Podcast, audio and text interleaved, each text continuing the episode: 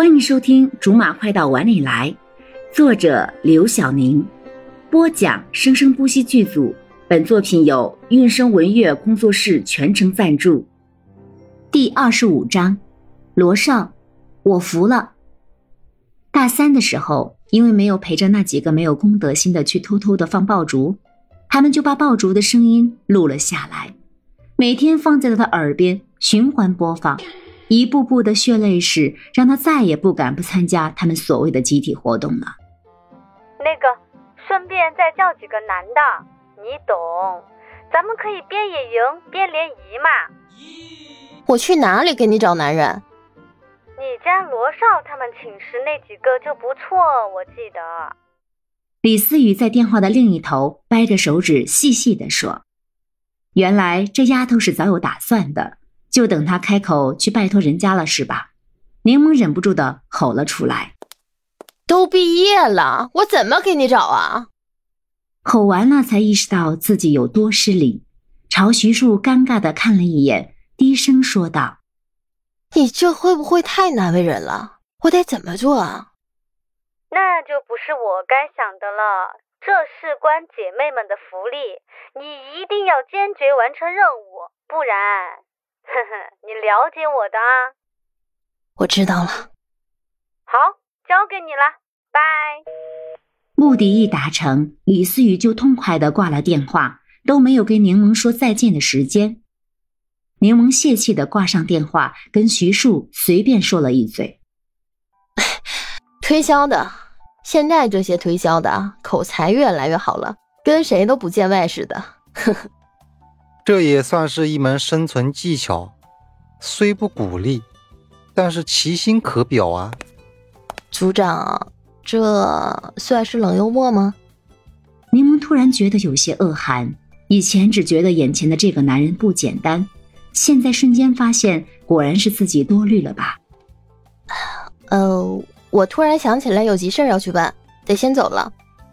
又要联系人，又要约时间，关键是要搞定罗少。肯定没时间在这里闲溜了。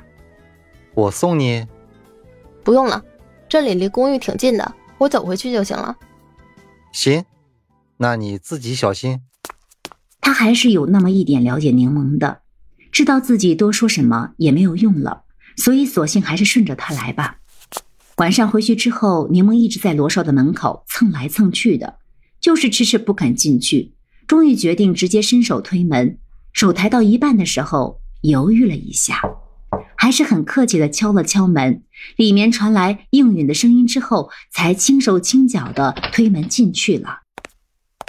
哦，今天怎么知道敲门了？罗少颇为好奇的问。罗少把身子从电脑前转了过来，看着有一些疲惫，看来刚才又是在工作了。这是礼节，礼节。依他对柠檬的了解。每次他这么有礼节的时候，肯定就是又在算计他的时候。呵呵，说吧，什么事？明天你有空？没什么事情吧？暂时没有。那有兴趣有兴趣跟我去露营吗？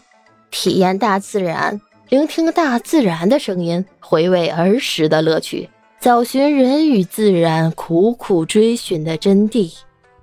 柠檬说话的时候站得笔直，相当做作的把手从胸前向外挥舞，用诗歌朗诵般的腔调夸张的演绎着。